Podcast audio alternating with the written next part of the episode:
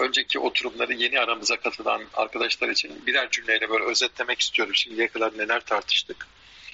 Ee, ilk oturumumuzu biz e, akıllı sözleşmelerin Türk hukukundaki yeri e, başlığıyla tartışmıştık. Mevzuattaki durum nedir, neler yapılması gerekiyor, e, mevzuata işte bir ekleme yapılacaksa muhtemelen nasıl olacaktır, yargılama sistemi üzerindeki olası etkilerini falan konuşmuştuk. Sonra ikinci oturumumuzu yapmıştık ve orada kullanım alanları üzerinde durmuştuk. Ve ikinci oturumda aslında sıkça söz hep oraya geldiği için e, bu akıllı sözleşmeler avukatlık mesleğinin geleceği açısından ne ifade ediyor? E, onu tartışmıştık üçüncü oturumumuzda. Ve çok net hatırlıyorum ağırlıklı görüş avukatların işleri artacak. Yani işsiz kalacaklar e, gibi bir e, görüş de vardı ama ağırlıklı görüş avukatların işleri artacak yönünde olmuştu. Dördüncü oturumumuzu sağlık sektöründeki uygulamalar üzerinde yapmıştık.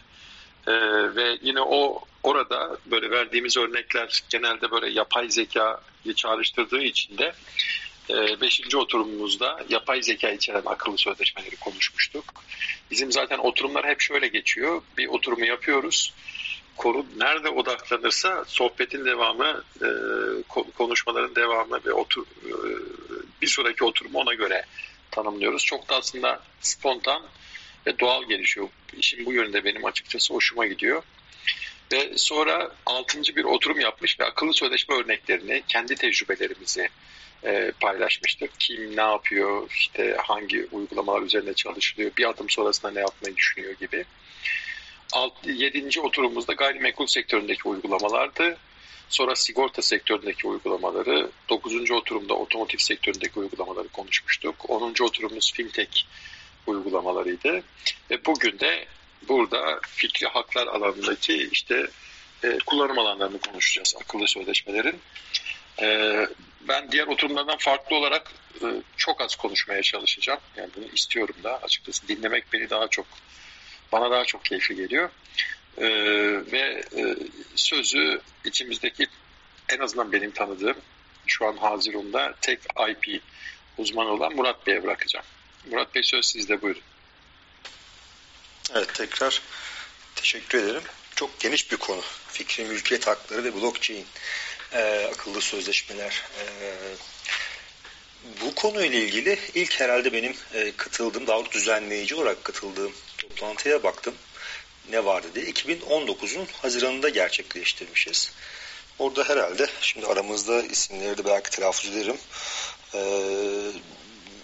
İstanbul'da yapılan bir e, toplantıydı. Bir, bir aslında bizim böyle e, Friday IP Talks adı altında geçen bir event serisiydi bu. Blockchain ve fikri haklardan bahsetmiştik. Tabii çok kısa yaklaşık bir buçuk iki saatlik bir konuydu. Ee, o günden bugüne şimdi ben mesela hepimiz sabahları kalkıyoruz ve e, işte dosyalarımız önümüzde çalışıyoruz. Hani bazen oluyor hepimizin başına gelmiştir. Hangi dosyadan başlayayım şu bu mu derken bir demotivasyon oluşuyor. Böyle birkaç kere sabahleyin Clubhouse'a girdim. Ee, inanılmaz yani e, o kadar çok blockchain çıktık karşıma. Ee, sabah, hatta bir odanın başlığı sabah sabah blockchain diye bir başlıktı. Ee, şimdi ben blockchain'i özellikle bu disruptive teknoloji dediğimiz gerçekten yapı bozumcu bir teknoloji olarak adlandırıyorum. Ee, hiçbir kimsenin bugüne kadar hayatında ben blockchain'e bir şekilde işim olmadı, girmedim, hiçbir şey olmadı, ilgim yok diyeceğini sanmıyorum. Aynı fikri haklar gibi. Fikri ve sınai haklar da bu konuda aslında blockchain'in felsefesiyle benzer bir yerde duruyor. Ee, hiç kimsenin dünyada fikri ve sınai haklarla benim hiç işim olmadı demesi e, mümkün görünmüyor. E, hiçbir şey olmazsa işte çalıştığınız yerde ki bir buluşa katkı sağlamış olabilirsiniz. Kendi bir iş fikriniz olabilir. Marka olabilir, tasarım olabilir, patent olabilir. Bir şiir yazmış olabilirsiniz. Yani sonuçta blockchain'de e, fikri haklarda hemen hemen herkesin hayatında bir şekilde giriyor. Bugün tabii bu geniş bir konu olacağı için e, belki bunun üzerine belki bir gün, iki gün konuşulur. Her bir başlık ayrı ayrı ama bu konuşmada ben temelinde öncelikle bu fikri mülkiyetin e, belki aramızda e, daha önce e, bu konuda çalışmamış kişiler varsa bir tanımını yapmak isterim. Fikri mülkiyet dediğimiz zaman içerisinde patent, marka, tasarım gibi sınai mülkiyet haklarını ve yazılı, görsel, işitsel başta olmak üzere sanat eserlerin, edebi eserlerin koruma altına fikri mülkiyet haklarını kapsayan çok geniş bir e, dünyadan bahsediyoruz. Bu dünyada biraz önce bu telaffuz ettiğim işte marka, patent, tasarım, telif hakkı, e, gizli bilgiler, ticari sırlar, e, entegre devreler, e, bitki ıslahatları bunların hepsi birer fikri ve sinayi mülkiyet hakkıdır hepsinin de mutlaka blockchain üzerinde bir yeri var. Blockchain bu bahsettiğim terimlerde bazen kuruluş aşamasında bazen de e, işleyiş yani belki de bir diğer anlamıyla ticarileştirme aşamasında faydalanmaya başladı ve bundan sonra da çok daha fazla e, hayatımıza girecek diye düşünüyorum. Tabi burada da şimdi kendi şu andaki mevcut ekosisteme baktığımız zaman işte içerimizde avukatlar da var, mühendisler de var, ee, işte belki girişimciler var, belki e, sanatçılar var. Ee, dolayısıyla e, aynı teknolojinin tanımı gibi blockchain'in de fikri mülkiyetin de tanımı her bir katılımcı için farklı olabilir. Bu çok doğal bir e, tech üzerine çalışan bir yazılımcının blockchain konusundaki tanımı ile bir e, sanatçının e, blockchain dendiği zaman yapacağı tanım birbirinden farklı olacaktır. Bu da çok doğaldır. Çünkü önemli olan burada blockchain'i e, hangi aşamalarında kullanacağıdır hayatında. E, şimdi blockchain'in e, fikri mülkiyet hakları ile kesiştiği aslında iki temel noktadan bahsetmek bence e, iyi bir giriş olabilir. Bu iki temel nokta ne? Şimdi öncelikle biliyorsunuz bu fikri mülkiyet haklarının çoğunun tanınması devletlerin kontrolünde olup devletler serbest iradeleriyle bu hakkı tescil ettirmek için devletler üstü organizasyonları örneğin WIPO, e, Avrupa Patent Organizasyonu, IPO gibi organizasyonlara bu haklarını transfer edebilmektedir. Ya da işlerini kolaylaştırmak amacıyla beraber çalışabilmektedir. Buradaki bağlam ne? E, fikri mülkiyet dediğimiz zaman tamamen devlet kontrolünde olan bazen bölgesel, bazen ülkesel, bazen de küresel olarak ama devletin hep ön planda olduğu gerek tescil aşamasında gerekse de tescilden sonra biraz önce bahsettim ticarileştirme aşamasında mutlaka bir de en az bir devlet işin içerisinde. Dolayısıyla devletler e, örnek olarak vereyim. Şimdi mesela ben mucide olduğum bir teknolojinin tamamıyla bana ait olduğunu, benden izinsiz kullanılmaması gerektiğini, yani tercih edersem kendi kişisel inisiyatifimle belirli şartlar altında bu fikri mülkiyeti bir başkasına lisanslayabileceğimi e, planlarken hep bir devlet kurumuyla beraber çalışıyorum. Türkiye'de e, Türk Patent ve Mark Kurumu ile çalışıyorum. İngiltere'de işte İngil Birleşik Krallık Fikri Mülkiyet Ofisi ile çalışıyorum. E, ama bir şekilde hep devletle burada çalışıyorum. Şimdi işin koruma kısmı yani başlangıçtaki koruma kısmı devletin elinde. Yani bir devlet kurumuna gidip biz eğer bu bir tescile konu bir haksa tescil başvurusunda bulunuyoruz. Yok tescile konu bir hak değilse tescilsiz tasarımlar, tescilsiz markalar ya da işte telif hakları gibi bir takım telif, telif hakları gibi e, konularsa eğer zaten e, ortaya çıktığı anda o devletin koruması altına e, giriyor. Şimdi blockchain dediğimiz zaman e, bu koruma aşamasında neler olabilir? Bunlardan birkaç tane örnek ben hazırladım vereceğim. İşin o iki tane kısımdan bahsetmiştim. Hatırlatmak amacıyla söylüyorum. Bir tanesi koruma kısmında blockchain üzerinden nasıl faydalanılıyor?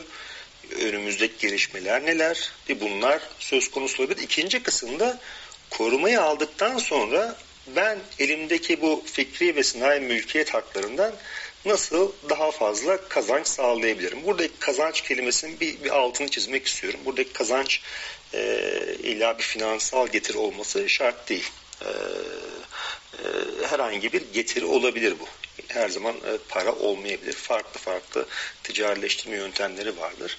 Dolayısıyla hani illa para olarak e, düşünmemek lazım bunu. Ama mesela e, hep blockchain konuşurken verimden bahsediyoruz, zamandan bahsediyoruz, transparan olmasından bahsediyoruz, değiştirilemez olmasından bahsediyoruz. Bu üç tane, dört tane terim aslında bakarsanız benim bir önce bahsettiğim bu ikinci kısımda yani ticarileştirme kısmında kendine çok daha fazla yer buluyor.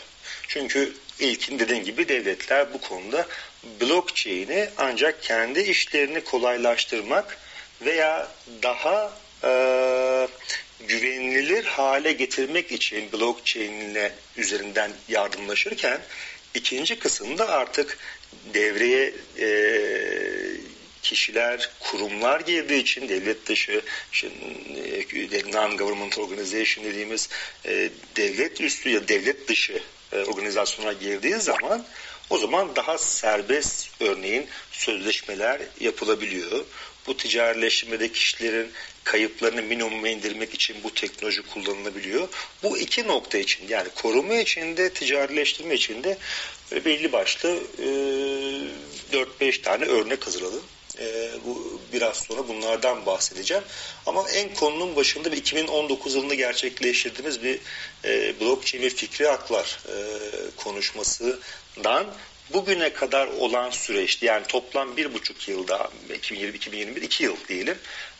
İki buçuk yıl hatta belki. iki buçuk yılda gerçekten de çok şey değişti. Çok yeni. Bu benim işte disruptive teknoloji buluş olarak değerlendirdiğim e, bir konu olduğu için blockchain.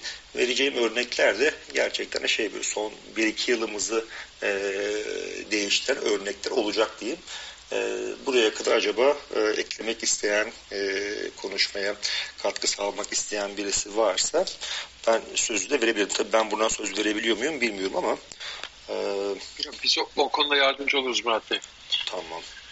Şu an itibariyle söz isteyen olmadığı için isterseniz şu bahsettiğiniz örneklerden e, başlayalım. Çünkü hı hı. böyle somut örnekler üzerinden konuşunca aslında o zaman e, şey tartışma daha bir sıcak hale geliyor. Evet, ve... evet, evet. Neler olduğunu bir e, bakmakta burada fayda var. Tabii bu ikiye ayırdım biliyorsunuz. Biz koruma bir ticarileşmede. Korumada da her fikri hakkın kendine özgü bir yapısı var.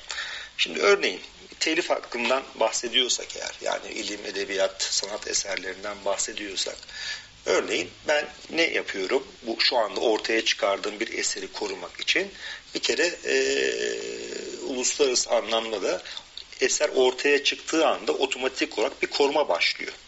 Ama siz de bu eseri ortaya çıkarmış olabilirsiniz aynısını. O zaman ne oluyor? Önce kim ortaya çıkardı?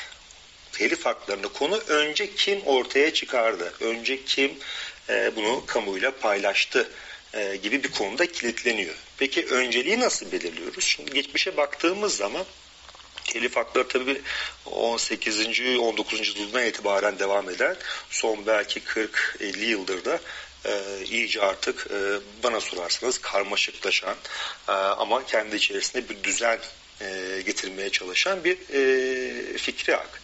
Şimdi bu bahsettiğim sanat eserinde nasıl oluyor ya da bir şiir olabilir, müzik, beste olabilir. Eskiden 20 sene önce insanlar ne yapıyordu? Kendilerini yazdığı bu örneğin bir e, söz ise müzik eserinin sözü ise örneğin notere gidip bunu tescil ettirebiliyordu. Notere gidince ne yapıyordu? Ben bunu yazdım noterde bunu beyan olarak alıp kendisine veriyordu. E, bu şu tarihte işte e, Mustafa Bey gelip e, bunu bu şekilde bana belirtmiştir. E, noter ben olarak ben noter olarak bunu onaylıyorum. Bu tarihte bana geldiğini. Şimdi ilk mi bu? Yani e, ilk defa Mustafa Bey ya da Murat Bey'in yazdığını gösteren bir şey mi? Hayır. Noter burada diyor ki bana bu tarihte geldi Mustafa ve bana bunları anlattı diyor. Bu sık kullanılan yöntemlerden biriydi. Bir diğer yöntem neydi? Bakın bunlar e, bahsettiğim yöntemler halen bu arada kullanılıyor ama çok kısa bir sürede artık iyice kalkacak gibi görünüyor ortada. E, bir diğer konu neydi? Ben kendi kendime mektup gönderebiliyordum iadeli, taahhütlü, açılmamak üzere mühürlü bir zarf gönderebiliyordum kendi adresime. Bir sıkıntı olduğu zaman ileride o zarfı açmak olabiliyordu ama bu da takdir ederseniz çok da transparan bir e, yöntem değil. Yani bu eserin e, ortaya çıkaran kişiyi bulmak için kendi kendine işte e, mektup göndermek, notere gidip bunu notere beyan usulüyle anlatmak çok da e, işin en azından verimlilik tarafı düşük, transparanlığı e, oldukça e, düşük ve tabi e, ister istemez değiştirilebilir. Yani blockchain'in doğasında olan değiştirilmesi çok zor, değiştirilemez diye terim bu bahsettiğim yöntemlerde çok geride yer alıyor. Çünkü ister mühürlü zarf olsun, ister en azından şöyle düşünün mesela e, benim eserimi benim notere anlatmam için mi bir şey sunmam lazım. Dolayısıyla hani e, gizlilik ortadan kalkıyor. Çünkü ben bunu yazdığım anda şu anda ben istiyorum ki şu anda bu bir şekilde e, dünyada benim adıma kayıtlansın. Ben bunu istiyorum. Bunu yapmak için elindeki imkanlardan bir tanesi kendime mektup göndermek ve işte transparanda çok düşük ya da notere gidip notere anlatmak. Şimdi noter e, şu tabii ki yani devletler bazında şöyle güvenilir bir kurum olabilir. E, ama sonuçta bu fikri ya da işte bu e, şeyi e, sanat eserine sözü ya da besteyi notere belirtiyorsunuz. E, dolayısıyla da ne oldu? Aslında e, yekte saklığınız, gizliliğiniz kaybolmuş oldu. Yani ben oraya bildirdiğim zanda notere bildirdim. Noter de artık bunu biliyor. Sadece noter mi biliyor? Kağıt üzerinde evet sadece noter ama muhtemelen orada söyle arkadaşlar katipti vesaire birçok kişi biliyor. Ee, ama ne oluyor? Sorun çıktığı zaman ben diyorum ki işte 2021 yılında ben e, işte 10 Eylül'de gittim notere. Bu da benim ispatım diyebiliyorum. Şimdi blockchain noktasında uygulamalara baktığımız zaman işte Dünya Fikri Mülkiyet Organizasyonu'nun Wipe Proof adı altında çıkardığı yine blockchain teknolojinin kullanıldığı bir sistem ortaya çıktı. Ben e, eserimi e, online web sitesi üzerinden bu sisteme yüklüyorum. Bu sistemin karşısında bir insan yok bir insan ha evet Murat bana bu tarihte şu IP adresinde işte şu eseri bana gönder denilen bir şey yok.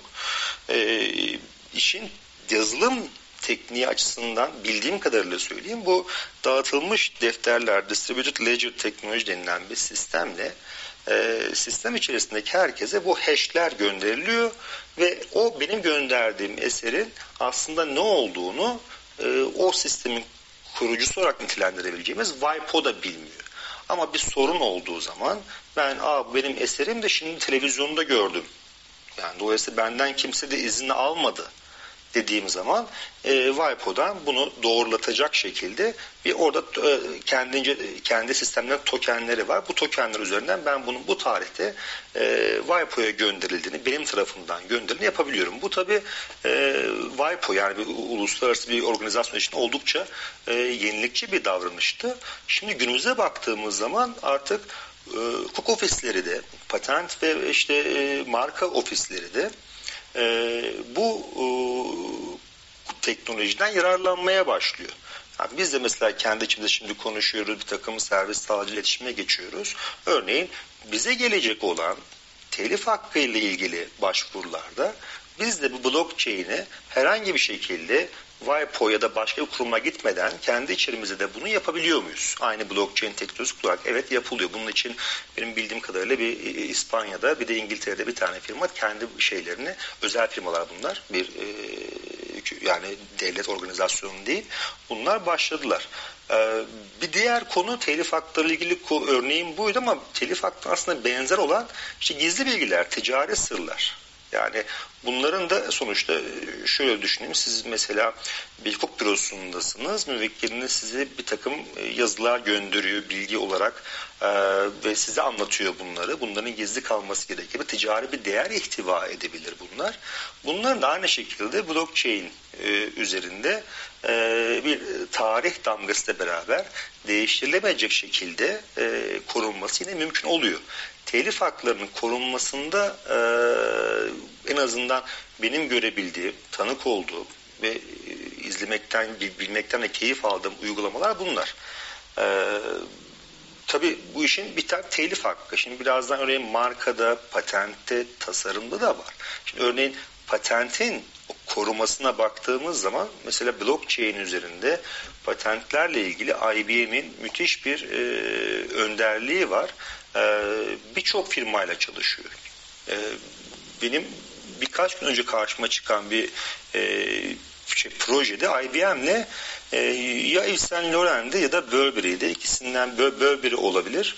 Burberry ile IBM beraber çalışıyor ve e, işte e, Burberry'nin örneğin taklit ürünlerle mücadelede IBM'in blockchain e, sistemini kullanmaya çalışıyor. IBM de bu sefer ana sayfasına girerseniz görürsünüz blockchain ve fikri mülkiyetle ilgili belirli yazıları var. Yani ana sayfalarından ulaşabiliyorsunuz oraya. Şey diyor yani bahsettiği şey şu fikri ve sinayi mülkiyet hakları Evet çok önemli. Evet bugün Fortune 500'a gidiyorsunuz %86 tüm gelirlerin fikri ve sinayi mülkiyet haklarıyla oluşturulmuş gelirler. Evet çok önemli ama koruma altına almak için de inanılmaz bir verimsizlik var. IBM bunu kendi web sitesinde dillendiriyor. Yani şöyle bir şey söylüyor rakam olarak 2020 herhalde bu belirteceğim rakam 1 trilyon dolar sadece Birleşik Devletler'de e, patent almak için uğraşıp başarılı olamayan ARGE çalışmaları sonucu boşa giden e, şeylerin, aktivitelerin toplam değerinin bir trilyon dolar olduğunu e, belirtiyor. E, yapılan çalışmalar bu yönde. Yani biz blockchain dediğimiz zaman işte transparanlık, e, verimlilik, e, değiştirilemezlik derken IBM de bu işe biraz kafa yoruyor. Diyor ki ben blockchain üzerinden e, bu verimliliği nasıl arttırabilirim şeklinde. Kendisinde bu arada patentleri var çok sayıda. Ve yeni bir sistem herhalde bu da bir iki yıl önce bildiğim kadarıyla ortaya çıkarıyor. Diyor ki ben hani devletlerin elinde bulunan, kamuya açıklanan tüm patent verilerini blockchain'e taşıyıp orada insanların daha hızlı, daha güvenilir, daha işte şeffaf ve verimli araştırmalar yapmasını sağlayabilirim diye IPV, evet IPWE olarak bir program geliştiriyor. Bunun e, hayata geçiriyor. Bu e, hatta tekrar şu notlarından bir kontrol edeyim. Doğru mu diye. Çünkü bakmak isteyenler olabilir. Ee, ya da biraz sonra bunu söyleyebilirim. Bir diğer örnek. Burada mesela e, yine taklitle mücadelede fikri ve sinayi mülkiyet hakkında taklitle mücadelede bir kodlayayım ben. Trabzon Rize, Adana Ceyhan Rize. E, .com, .com. E, bu da örneğin yine blockchain tabanlı fikri ve sinayi mülkiyet hakkında şurasıyla ilgili bir teknoloji. Örneğin e, dünyadaki işte elmas ve pırlanta endüstrisinin en büyük oyuncusu. Yani çok hatta şey yani %99'larla konuşulan bir oyuncusu De Beer. E, De Beer yine blockchain teknolojisini kullanarak şunu yapmaya çalışıyor. E, elmasın ortaya çıktığı ilk anda en son işte e, Fransa'da, Paris'te atıyorum Şanzelize'de bir dük, dükkanın içerisinde satıldığı ve satıldıktan sonra da el değiştirdiği yere kadar e, tamamen oradaki e, işlemleri kontrol altına alabilecek, gösterebilecek, e, aynı şekilde transparan ve değiştirilmesi mümkün olmayan bir teknoloji üzerine çalışıyor. Bu aslında biraz önce bahsettiğim Böber'in teknolojisiyle de benzerlik ihtiva ediyor. Çünkü neden? Bugün işte bahsettiğim o lüks tüketim malları, işte Saint Laurent, Burberry, Gucci vesaire bunlara baktığınız zaman bunların e, inanılmaz bir şekilde bu fake goods'lara, e, taklit ürünlere durdurmak için e, bütçeler ayırdığını görüyoruz. E, blockchain bunlara da bir şekilde yardımcı oluyor. Nasıl? Bir ürünün gerçekten de orijinal olup olmadığını ortaya koyabilmek için bu konuda işte bu tekstil tarafı da e, blockchain'den faydalanıyor. Siz bir ürünün e, işte örnek olarak hani bir çanta aldınız, e, işte ne oluyor çanta içerisinde bakıyorsunuz çok eskisi ikinci esi işte şey kodunu bulmaya çalışıyorsunuz. O kodu şey yapıyorsunuz e, o firmanın sitesine gidip orada giriyorsunuz orijinal mi değil mi vesaire ama çok insan odaklı bir çalışma. Yani üzerindeki kodu ben arkadaşıma da verebilirim. O da girer görür vesaire. O kodu oraya yapıştırırım bir şekilde ama blockchain teknolojisinde yine bu e, hatta şöyle bir şey bunu tam doğrulatamadım ama şöyle bir şeydi. Bir tekstil ürünün ilmik sayısı ilmiklerin arasındaki o mesafeler vesaireye kadar blockchain'e aktarılmış ve dolayısıyla bir ürünün tek bir işte bir milimetre kare bile bir parçasında bir incelendiği zaman blockchain üzerinden onun orijinal olmadığını ortaya koyabilecek kadar e, bu teknolojiden faydalanıyorlar. Konuyu biraz toparlamak gerekirse e, fikri ve sinayi mülkiyet haklarında blockchain uygulamalarını biz koruma tarafında kullanabiliyoruz. Yani ilk daha ortaya çıktığında e, korumak için bu tescil almak almış almak için demiyorum. Çünkü korumakla tescil almak birbirinden farklı. Tescilsiz de koruma olabiliyor ama ilk taraf bu taraf. Bu tarafta devletler ön planda, oyuncular devletler. E, ikinci tarafta ise işte ticarileştirme çalışmalarında. Örneğin ben bir önce verdiğim örneklerle beraber bir örnek daha verebilirim. E, bana ait olan bir e, örneğin bir teknoloji ise, buluşsa, patentse bunu Mustafa Bey'e belirli şartlar altında lisanslıyorum. Yani diyorum ki Mustafa Bey'e siz bu teknolojiyi işte şu bölgede şu kadar üretebilecek kadar e, kullanmaya size hak tanıyorum. İşte bunun karşılığında Mustafa Bey'den başka bir şey talep ediyorum. Bu cümle arasında bahsettiğim hani illa para olmak zorunda değil. Örneğin Mustafa Bey'in de elinde bir teknoloji vardır. O teknoloji benim ihtiyacım var. Dolayısıyla ben kendi teknoloji Mustafa Bey'e, Mustafa Bey'deki teknoloji kendime kullanmak için bir hak talep ediyorum. Normal nasıl oluyor? Bu taraflar geliyor bir araya, e, şartlarını yazıyorlar. E, o ülkenin şartları noter onaylı olabilir ya da işte kendi yazılı basit metin olabilir. Bunu bu şekilde gerçekleştiriyor. Ama ben Mustafa Bey'in örneğin kaç tane bu teknolojiyi kullanarak ürün ürettiğinden tam emin olamıyorum. Bunun için ne yapıyorum? E, denetleme maddesi koyuyorum örneğin sözleşmeleri. Diyorum ki Mustafa Bey ben bu hakkı verdim ama bakalım Mustafa Bey kaç tane üretti? Çünkü ben ona demiştim ki en fazla işte bin tane bu ekrandan üretebilirsin demiştim. Acaba bin tane mi üretti? Ne yapıyorum? İşte denetliyorum onu arada sırada giderek veya haberli habersiz ama blockchain üzerindeki akıllı sözleşmelerle aslında kendi kendi yaşayan bir sözleşme oluyor bu. Oradaki denetleme mekanizması e, bilgilerin e, daha şeffaf bir şekilde iki tarafın da ulaşabileceği şekilde e, ortaya konulması burada bir sözleşmenin yürürlüğü konusunda bir verimlilik sağlıyor. Zaman konusunda verimlilik sağlıyor. Bu konuda örneğin en basitinden söyleyeyim denetlemek için gidip de işte Big Four'dan birisiyle çalışmak zorunda kalmıyorum. Akıllı sözleşme bunu kendi kendine bir şekilde yapıyor. Çünkü Mustafa Bey'in eğer diğer sistemleri de blockchain'e entegre ise eğer ne kadar ham madde kullan, ne kadar ürün üretti, ne kadarını sattın hepsini anlık olarak e, görebiliyorum. Tabii bir de şey son zamanlarda ben bu anlık kelimesini artık kullanmayı da bırakmaya çalışıyorum. Ee, bu e, gerçek zamanlıyı da aynı şey keza öyle. En yakın gerçek zaman diye bir şey çıktı. Gerçek zamanı en yakın diye. Çünkü şey e, oradaki zaman eskiden hani e, şeydi böyle işte dakikalarla saniyeler ölçülüyordu ama halen gerçek zamanlı bir teknolojiye ulaşamadık. Halen gerçek zamanla yatsıdığımız bir teknolojiye ulaşmaya çalışıyoruz. Bu isterseniz mikrosaniye deyin, milisaniye deyin ama halen gerçek zaman değil. Ee, şimdilik vereceğim örnekler bu kadar Mustafa Bey.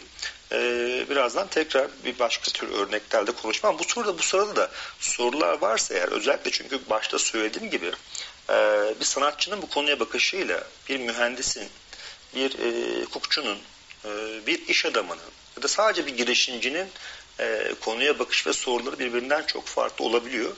E, ama tabii ben burada hani işin patent ve patent vekili olarak biraz daha işin hukuki tarafından e, bu konu anlattım. E, ama işin pratiğinde gelecek sorularla bu konuşmayı da yönlendirebiliriz. Peki, çok teşekkür ederiz Murat Bey. Ee, Murat Bey'in sorusu olan var mı arkadaşlar? Yani şu ana kadar anlattığı hususlarla ilgili olarak. Soru yoksa ben benim bir sorum var. E, o da şu. Şimdi anlattığınız örneklerde de ilk e, konuya girerken de e, anlattığınız hususlarda bir şey öne çıktı. Hani e, bu fikri hakların e, tescili yani blockchain üzerinde tescil edilmesi e, ve güvenilir bir şekilde ve şeffaf bir şekilde bu, o kayıtların orada tutulması ve aynı zamanda e, kullanım hakları itibariyle de baktığımızda aslında çok kolay ve şeffaf. Yani siz tercih etmiyorsunuz ama ben e, daha basit olduğu için söyleyeyim. Gerçek zamanlı olarak da takip edilebilir evet, olması. Evet. E, bu yönler üzerinde dururuz. Ama e, bunu mesela NFT konusunda yani telif hakları konusunda evet orada çünkü önüne çıkıyor bir eser kime aittir ve önce kim işte o eseri meydana getirdi. Orada bir tartışma çıkmasın diye. Dolayısıyla siz bunu bir bloktaki bir kayıt olarak tescil ettiğiniz zaman zaten o sorunu bir anlamda çözmüş oluyorsunuz. Ama bir de şey var. Yani patent ve faydalı model tarafı var. Şimdi orada da biliyorsunuz bir şeyin patent olabilmesi için bir yenilik unsuru taşıması gerekiyor. Ve teknolojinin geldiği noktada da işte bir, bir miniken bir karınca adımı dahi olsa e, bir iyileştirme veya, veya bir, tık üste çıkmanız gerekiyor netice itibariyle. Ve e, özellikle şimdi incelemesiz patentte biraz farklı ama incelemeli patentte bir de işte birileri inceliyor, kabul edilebilir bulduktan sonra yani bir teyit şeyle devreye girdikten sonra o patent olarak tescil ediliyor. Başvuru tarihi itibariyle de korumadan faydalanabiliyor o buluş netice itibariyle. Peki Doğru. E, blockchain konusunda e, ne düşünüyorsunuz? Peki bunu nasıl çözeceksiniz? Yani bloklara yazılacak kayıtları kim teyit edecek sorusu var. Mesela benim kafama takılan. Evet. O aslında sorunu sorudan ben Mustafa iki tane farklı soru çıkardım. Birincisi şu. E, blockchain'i kullanarak koruma almak aslında bakarsanız tüm fikri ve sanayi mülkiyet hakları için geçerli olan bir uygulama değil. En çok telif hakları ile ilgili bu uygulamalar, blockchain uygulaması konuluyor. Koruma kısmında ama. Ee, çünkü ben bir zaman damgasıdır bu. Bu tarihte Murat Bey bunu bu şekilde göndermiştir. Bitti orada yani. Eğer bir başka birisi derse ki yani Murat Bey bu tarihte göndermiş ama ben daha önce bunu işte atıyorum BBC'de yayınladım bile dediği zaman ha, ne oluyor? O hak ona geçiyor. Daha sonra birisi derse ki ben bunu zaten ta şu tarihte şöyle şekilde ortaya koydum derse bu sefer de ona gidiyor. Ama siz kendi hakkınızı eğer ispatlayabildiğiniz sürece yani şey şart mı zaman damgası kullanmak? Hayır ama ispatlı bir hukuki bir sorun ortaya çıktığı zaman ispatlama konusunda işte değiştirilemez. Ben bu tarihte güvenilir bir kaynak buldum diyebiliyorsunuz. Fakat o bahsettiğiniz soruda örneğin e, benim bildiğim kadarıyla Spotify blockchain'leri kullanıyor. Ee, nasıl kullanıyor? Ee, şarkılar içerisindeki da bu podcast olabilir e, konuşmalar kodluyor biliyorsunuz. Sonuç bunlar sivriler yazılım blockchain'deki hashler üzerine kodluyor ve şunu yapıyor. Ben eğer bir e, şey e, şarkı ortaya koyduysam yaratıcısı o eserin sahibi bensem örneğin kaç kişi dinlediyse kimler dinlediyse hepsini biliyor ve bana bir telif bedeli ödüyor Spotify. Ve bunu yine aynı cümle gerçek zamanlı olarak yapıyor. Yani finansal sistemler dolayı bu sizin banka hesabınızda gözükmesi şey olabilir. Hani 3 gün sürer, 3 ay sürer orası ayrı. Ama gerçek zamanlı olarak o eserde birisi tarafından dinlenildiği zaman bana bir telif hak ödemesi anlık olarak yansıtılıyor. Ee, bu da aslında Spotify'ın blockchain ile ilgili çalışmalarından bir tanesi. Ee, eminim ki onların da çok fazla e, işte bu IP konusu olmasa bile aslında IP konusu çünkü telif haklı bir IP konusu ama blockchain üzerine çok fazla çalışması var. Ama burada ne oluyor? Ee, işte yani en azından Spotify yüklediğim bir şarkının birileri tarafından izinsiz olarak dinlenilmesi ya da işte kullanılması hatta ve hatta YouTube da bu konuda YouTube ID diye bir sistem çıkardı. Orada bile e, yani o kodlarla çalıştırılan bir müzik eseri ise eğer bu birisi tarafından dinlenildiği anda benim hesabıma direkt olarak e, bir telif bedeli yatıyor. E, bu neyi sağlıyor? Geçmişe bakalım. E, yani bir 30 sene öncesine bakalım, 20 sene öncesine bakalım. İşte ne var İstanbul'da? İşte un kapanı var. E, ya da işte yani oraya gidip orada yapıyorsunuz sözleşmelerinizi. Diyor ki işte ben yapımcıyım, şu kadar alacağım, işte ben şey e, işte aranjörüm, şuyum, buyum diye.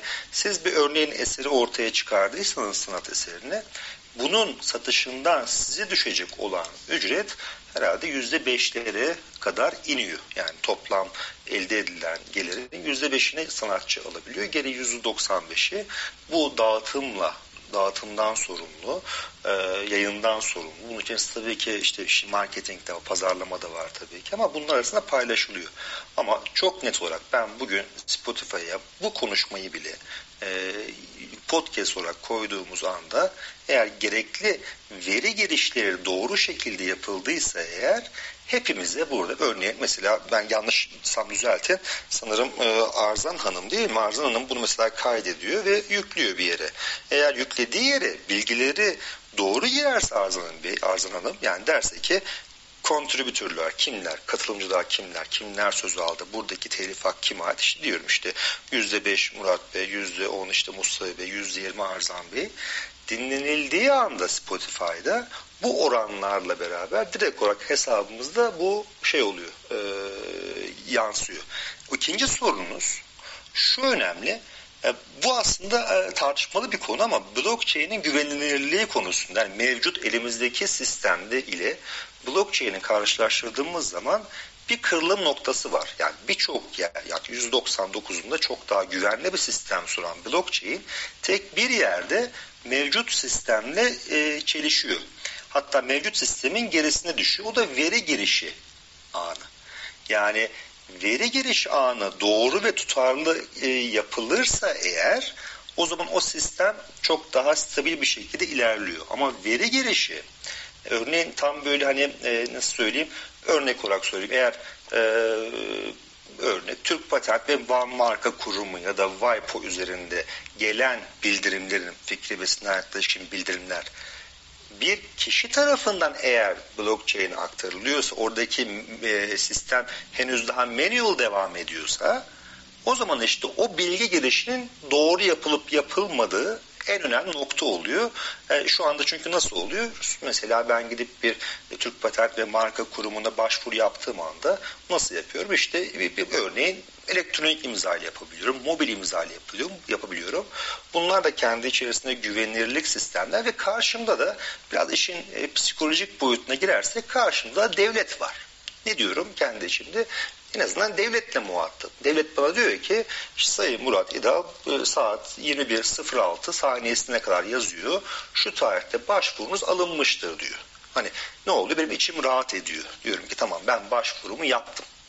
Çoğunlukla da fikri ve sınai mülkiyet haklarında koruma başvuru anı itibariyle başlar. Sonradan geri alınabildiği olsa bile başvuru anında başlar. Ben burada ne yapıyorum? Tamam ben yazı aldım. Kimden aldım? Devletten aldım. Türkiye Cumhuriyeti Devleti'nden bir yazı aldım. Bu tarihte almışım diye. İşte bu noktada blockchain taşınırken eğer o veri hani en azından şöyle söyleyeyim blockchain'in güvenilirlik konusundaki en büyük tartışmalar genelde bu ilk evrede oluyor. Yani ilk evrenin doğru girilip girmemesi konusunda oluyor. Dolayısıyla hani bu, bu da muhtemelen e, yani dedim ya her gün blockchain hakkında bir şeyler konuşuluyor. Her gün bir şeyler öğreniyoruz. Bu da muhtemelen benim en azından tahminim o yönde farklı yollarla çözülecektir diye düşünüyorum. Peki teşekkürler Murat Bey. Tayfun Bey sanırım benim sorumun ikinci kısmı ile ilgili söyleyecekleri var. Buyurun Tayfun Bey. Tamam, sağ olun Mustafa Bey çok teşekkür ederim. Sizin sorunuz galiba şöyleydi işte blockchain'de biz IP olayını nasıl çözeceğiz ee, demiştiniz değil mi? Farklı başvurular. Tam olarak değil şeyde NFT yani telif ve marka tarafında e, çözersiniz. Burada hani e, kimin önce e, başvuru yaptığı, e, koruma istediğini kanıtlamanız çok kolay. Güvenilir, şeffaflık açısından bir şey yok. Benim merak ettiğim şuydu, faydalı model ve patent tarafında, özellikle incelemeli evet. patent tarafında evet. o teyidi kim sağlayacak? Yani e, Hocam, so evet buyurun. Şimdi özel şirketlerin kullandığı blockchain'ler permission blockchain'ler.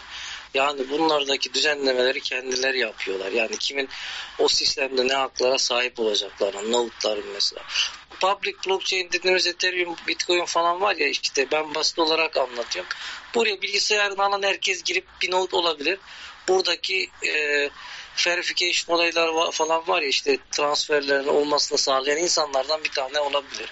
Şimdi özel şirketlerin kullandığı blockchain'ler nedir? Bunlar quorum'dur e, Corda'dır, Hyperledger'dır, Hyperledger'ın Salt'su vardır, Fabric vardır, var da vardır. Bunlar hatta son zaman bir de Pegasus'lar vardır Ethereum tabanlı. Onlara girmeyeceğim.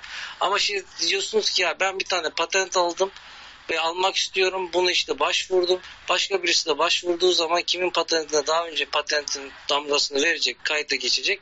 Bu sorun nasıl çözülür? Hayır, hayır, daha değil. öncelik sırası değil. Öncelik sırası itibariyle bir sıkıntı yok. Zaten e, Murat Bey onu yanıtladı. Yani bir ihtilaf çıkarsa e, şey bir şekilde kanıtlayabiliyorsunuz. Yani blockchain'deki kayıtları koyuyorsunuz. Zaman etiketi de varsa e, onu orada çözersiniz. Benim merak ettiğim şu yani şöyle bir örnek vereyim. Örneğin bir faydalı model başvurunuz var. Faydalı modelde bir e, şey düşünelim. Ne bileyim bir elektronik devre düşünelim. Ve siz evet işte yarı iletkenlerin ya malzemesindeki farklı bir alaşımla veyahut oradaki devrelerde farklı bir açıda ne bileyim kıvırıyorsanız şeyi yani e, oradaki hattı ve ben şöyle bir verimlilik sağlıyorum e, dediğiniz zaman yani bunu inceleyen makam bakıyor. Evet bir, bir e, teknolojiye bir fayda getirmiş ve çok küçük de olsa e, diğer benzerlerinden bir farklılık arz ediyor mu? Bir yenilik unsuru var mı? Yepyeni bir şey icat etmiş değil ama e, şey e, sonuçta bir, bir fayda sağlıyor mu? Ve bir karar veriyor. Evet yani senin şu unsur diyor e, faydalı model olmayı hak ediyor ve tescil ediyor. Şimdi blockchain'lerde blockchain tabanlı diyelim ki bir veri tabanı tuttuğumuzda da e, blockchain'in felsefesinde temel felsefesinde şu vardır ya hani merkeziyetsiz olması, işte şeffaf olması, herhangi bir otoriteye falan bağlı olmaması vesaire. Şimdi bunu nasıl çözeceksiniz? Onu söylemeye çalışıyorum. Yani fikri Aa, hakların hocam. evet. Şimdi şöyle bir şey var hocam diyorum ya bu public blockchain'ler merkeziyetsizdir ama private blockchain'ler merkeziyetli. Ben teknik konusuna gireceğim yani ben avukat değilim. Yani yasalar konusu falan benim şeyim değil yani. O yüzden bilmedim konuyu Yok onu, onu anladım. Yani ben tamam. sizin mesela söylediklerinizden şunu çıkarıyorum. Örneğin TPE bir private blockchain oluşturup kayıtlarını orada tuttuğu zaman evet blockchain üzerinde tutuyor evet. mu? Tutuyor. Şimdi, Olay çözülmüş olacak. Benim kastettiğim şu ama yani public'te evet. olduğu zaman ne olacak? Hocam publikler zaten sayılmıyor. Eğer bir mahkeme olursa bu adam derse bu yazıyı ben yazdım blockchain'e kaydettim NFT olarak dosya olarak gelir sizin de ne olur bir alibiniz olur dersiniz ki ben bunu daha önce yaptım. Bunu da işte tasdik edersiniz. Ama siz IP konusunda zaten bunun için organizasyonlar var, enstitüler var. Bu haklar bunlara verilmiş. Amerika Türkiye'de. Bu işlem nasıl olur? Şöyle söyleyeyim size. Biz burada 9 kişiyiz şu anda yukarıda. 9'umuza node olma imkanı verilir. Private blockchain'de. Ne olur biz bu bize gelen patent e, e, şeylerini, başvurularını tasdik etmekle yükümlü oluruz. Yani buradaki insanların %90'ı veya hepsi tasdik ettikten sonra bunu e, işte patent e, firmasının veya Türk Standartlar Enstitüsü'nün e, patent kataloğuna kaydetmiş oluruz. Burada kaydedildiği zaman buradan tasdik edilir yani. Çünkü bizim şu anda kullandığımız 9 kişinin olduğu şey zaten merkeziyetsiz değildir. Çünkü biz burada zaten permission private yapıyoruz. Böylelikle biraz da centraliz. Kişilere kapalı yani. Ama public blockchain'dekiler her zaman yani sizin oraya kaydettiğiniz patent kaydedemezsiniz. Çünkü e, patent enstitüsü bunu tanımaz yani. Devletler de bunu tanımıyor. Şöyle bir ek yapabilirim eğer izin verirseniz. Buyurun, Mustafa Bey, e, şimdi patent ve faydalı modelde hukuk kanunda da yazdığı gibi teknikte uzman kişiden bahseder. Bu teknikte uzman kişinin biz bir insan olduğunu düşünüyoruz doğal olarak. Teknikte uzman kişi yani o teknolojide e,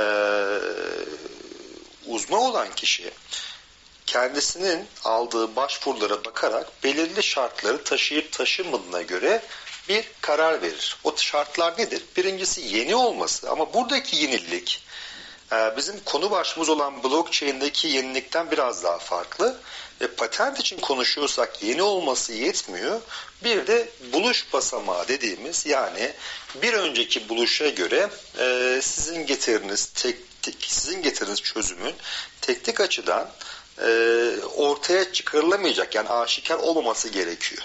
Yani e, yani bir örnek vereyim. Şu anda farazi aklıma geldiği için söylüyorum. Siz buzdolabındaki yumurtalığa bir sensör yerleştirdiniz.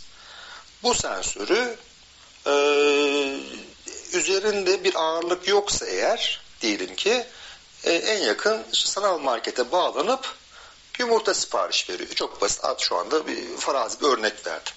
Buna siz diyelim ki örneğin patentli bir teknoloji olsun bu tüm o içindeki çipleri, verili iletişim yöntemleri vesaire diye. Ben de şimdi buna bakarak dedim ki o zaman ben de buzdolabının yine içerisinde işte şey var, e, su koyma bölümü var ben oraya da aynı sensörü yerleştirdim. Su bittiği zaman sipariş versin. Ama aynı birebir aynı sistemi kullanıyorum. Şimdi bu durumda teknikte uzman kişi diyor ki ben bu yeni olsa bile buluş basamağı yok. Çünkü daha önce yapılmışı var bunun yumurtalık kısmı için. Dolayısıyla ben bunu su işte, e, tarafı içinde ben bunu sana patent olarak tescilleyemem diyor. Şimdi blockchain'de e, bu karşılaştırmayı kim yapacak? Bu zaten şu anda böyle bir sorun olduğu için yani ne diyebilirsiniz? Örneğin diyebilirsiniz AI yapabilir.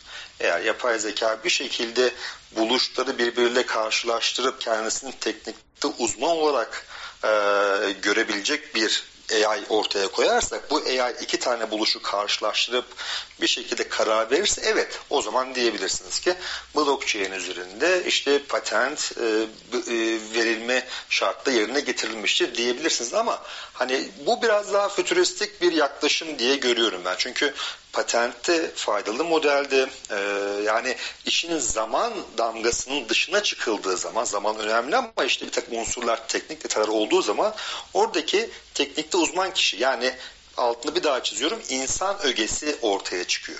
İnsan ögesini ortadan kaldırarak ben bundan sonra Türk Patent ve Marka Kurumu ya da işte USPTO, UK IPO değil de blockchain bunu kendi içerisinde tamamlayacak. Başvuru anını zaman damgalayacak, gelen başvuruyu daha önceki başvurulara karşılaştıracak bir AI çalışacak geri planda ve böylece ortaya bir şey koyacak. Ee, ne derler? Ee, ortaya bir patent koyacak e, demeye gider bu. Anladım. Bu da çalışılabilecek bir sistem. Hadi diyelim ki çalıştı bir örnek vereceğim biraz sonra AI'ın patent ilişkisi ama bundan sonra da e, enforcement kısmı devreye girecek. Yani birisi sizin patentinizi kullandığı zaman ne yapacaksınız? Yani belki 40 yıl sonra daha da fütüristik düşünürsek belki burada işte kullanan kişinin e, cüzdanından size belki bir takım e, tokenler gelebilir ama çok fütüristik bir şey olur, yaklaşım olur bu. Ama mevcutta zaten patentin verilmesi de bunun korunması da e, devletlere ait olduğu için blockchain burada benim en azından şu andaki görüşüm sadece yardımcı unsur olabilir. Özellikle teknik konu olan fikri mülkiyet haklarında. Copyright'ta daha farklı ilerliyor zaten ama teknik konu olduğu zaman e, muhtemelen devletler sadece blockchain'i e, bu kendi üzerindeki iş yüklerini hafifletmek için, işbirliği yapmak için kullanacaklar diye düşünüyorum. Bu yetkiyi devretmeyeceklerdir yani blockchain'i. Evet. Ve şey private blocklar e, e, şey yapacaklar, kullanacaklar. Kullanacaklar. Evet. evet. evet.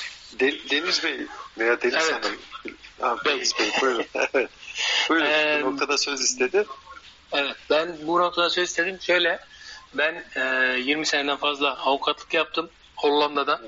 E, şu an avukatlığı yeni bıraktım ama e, yeter kadar bilgim var diye düşünüyorum. Burada blockchain e, ve özel veya e, özel bilhassa bu konuda e, özel blockchain kurulduğunda istediğin kişiye istediğin görevi verebiliyorsun. Az önce e, Tayfun arkadaşın söylediği gibi e, node'lar var. Node sadece bilgisayarda işlemi yapan değil, onaylama, tasdikleme. Çünkü blockchain'de de ne oluyor? Bir işlem yapıldığında birkaç node onaylıyor. Ondan sonra o işlem gerçekleşiyor. İşte kaç sayısını tam bilmiyorum ama yüzlerce node var. Bunlardan belli bir sayı o işlemi onayladıktan sonra o işlem gerçekleşiyor. Patentlerde de aynen işte e, Türk Patent Kurumu e, birkaç bilir kişiye e, o konuda fikir bildirmelerini istiyor. Bu yeni midir değil midir? Misal örnek veriyorum. İşte 5 bilim adamı 10 kişiden onayladı mı yeni sayılıyor. Veya 10 kişiden 6'sı onayladı mı yeni sayılıyor. Bu nodda e, pardon blockchain'de ayarlanabilecek bir şey. İnsanları ortadan kaldırmak diye bir şey yok. Sadece kolaylaştırıyor, şeffaflaştırıyor ve e, herkesin daha kolay ulaşıp e, bilgi alabilmesini sağlayan bir sistem olabilir. Yani e, insanları çıkarıp AI'yi getirme gibi bir şey bilhassa böyle bir şeyde çünkü yenilik, yenilik var mı değil mi bunu AI'nin karar verebilmesi için herhalde bir 10-20 sene daha bekleriz diye düşünüyorum. Çok zor bir şey. Hukukta e, AI kullanılmaya başladı ama genellikle şu an bilgi toplama, işte bu konuda hangi kararlar nerede çıktı, ne zaman çıktı onları toplama falan gibi. Yani kendi kendine karar verme durumuna henüz gelmedik. Ee, bir insanın e, karar vermesi gereken yerlerde blockchain'de o insanlara yetki verilir. O insan onayladıktan sonra blockchain'de veya yeteri kadar insanlar onayladıktan sonra blockchain'de o işlem devam eder ve orada e, kimin işte patenti olduğu kayıt alır. Kayıt olur. Hı hı. Şimdi ben e, sizin değindiğiniz noktada bir fikrimi söylemek istiyorum. E, tıpkı şeyde olduğu gibi, e, yargılama faaliyetinde olduğu gibi yapay zekanın ben karar verici olarak etik sebeplerle ve e, sorumluluk teorisi itibariyle e, yapay zekanın karar verici olarak tanınmasına karşıyım ben. Olsa olsa bir ne bileyim dijital kimlik hani tüzel kişilik nosyonunda olduğu gibi dijital kimlik verebilirsiniz. Onu bir yardımcı olarak kullanabilirsiniz.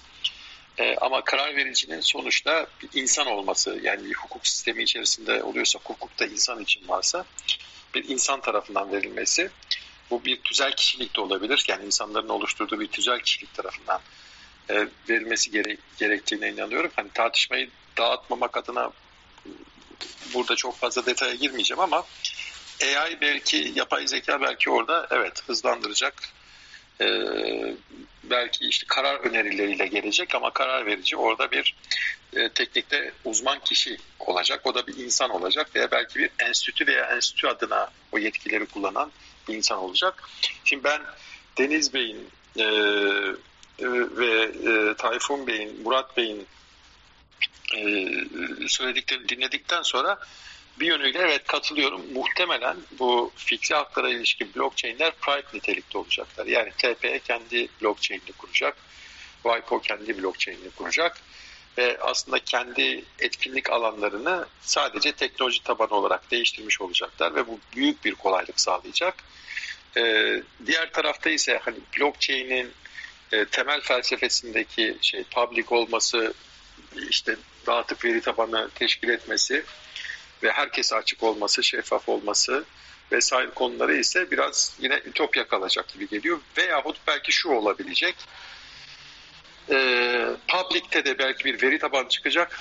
Bunu WIPO değil de yani birileri çıkaracak. Dileyen yani şu an mesela siz nasıl bir fikri hakkınızı götürüp TP'de teslim ettirdiğiniz gibi uluslararası koruma almak istiyorsanız e, gidip WIPO'ya da işte müracaat ediyorsunuz.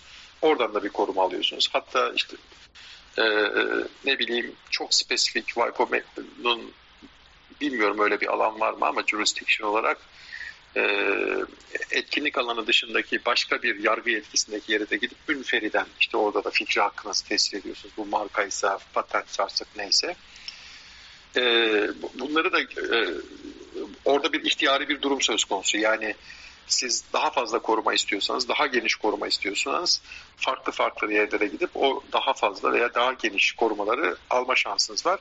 Birileri de çıkıp bir public veri tabanı oluşturup buyurun ben de buradayım. Benim essential'larımda yani te, e, hareket alanımda budur.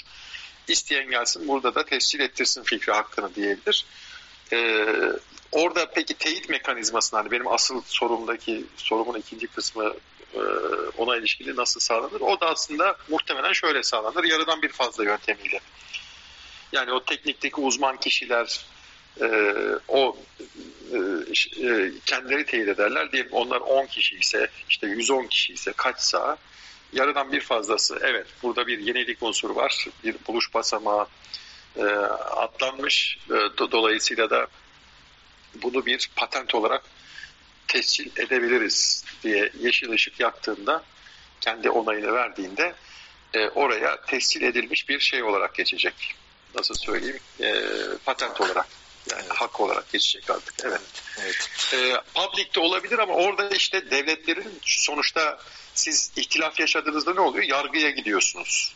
E, yargı e, işte devletler teorisi açısından baktığınızda da yani klasik düzende şeydir, üç e, e, işlevi var. Yani e, egemenliğin yasama, yürütme, yargı ve, ve do, dolayısıyla da yargı da bunlardan bir tanesi olduğu için yani günün sonunda da siz bir korumaya ihtiyaç duyduğunuz e, için e, muhtemelen TP diyelim ki private bir blockchain oluşturduğunda onu tercih edeceksiniz. Veya işte tekrar WIPO'ya gideceksiniz. Oradaki mekanizmaları kullanmaya çalışacaksınız.